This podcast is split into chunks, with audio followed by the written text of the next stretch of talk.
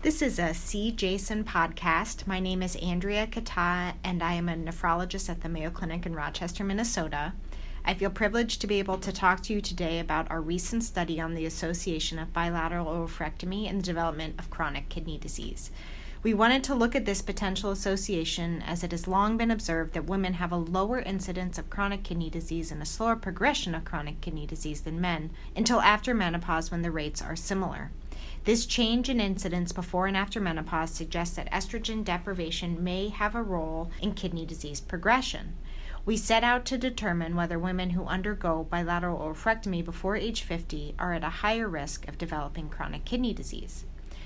To answer this question, we use the population based resources of the Rochester Epidemiology Project, a records linkage system that has medical records and laboratory data on Olmsted County, Minnesota residents dating back to the 1960s.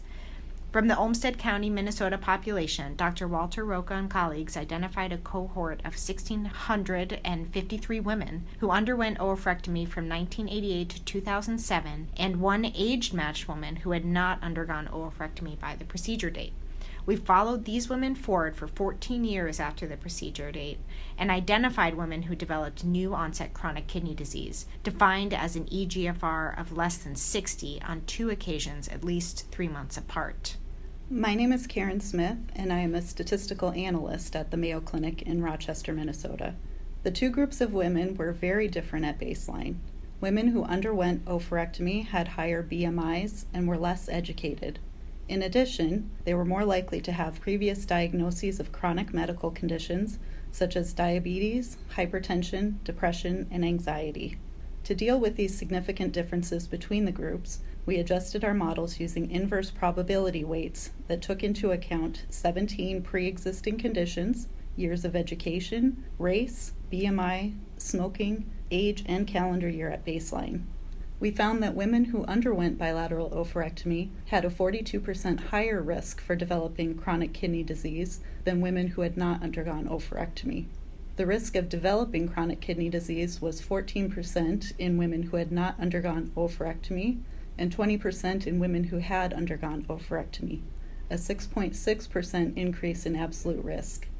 The risk was even higher in women who underwent oophorectomy before age 45.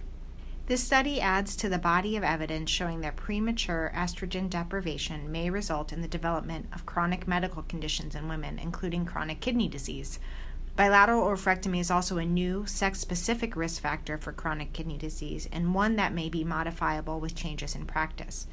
Hysterectomy is the second most common surgical procedure in women, and oophorectomy is often performed at the time of hysterectomy to decrease ovarian cancer risk, even in average risk women. In our study population, 89% of the oophorectomy procedures were done at the time of hysterectomy.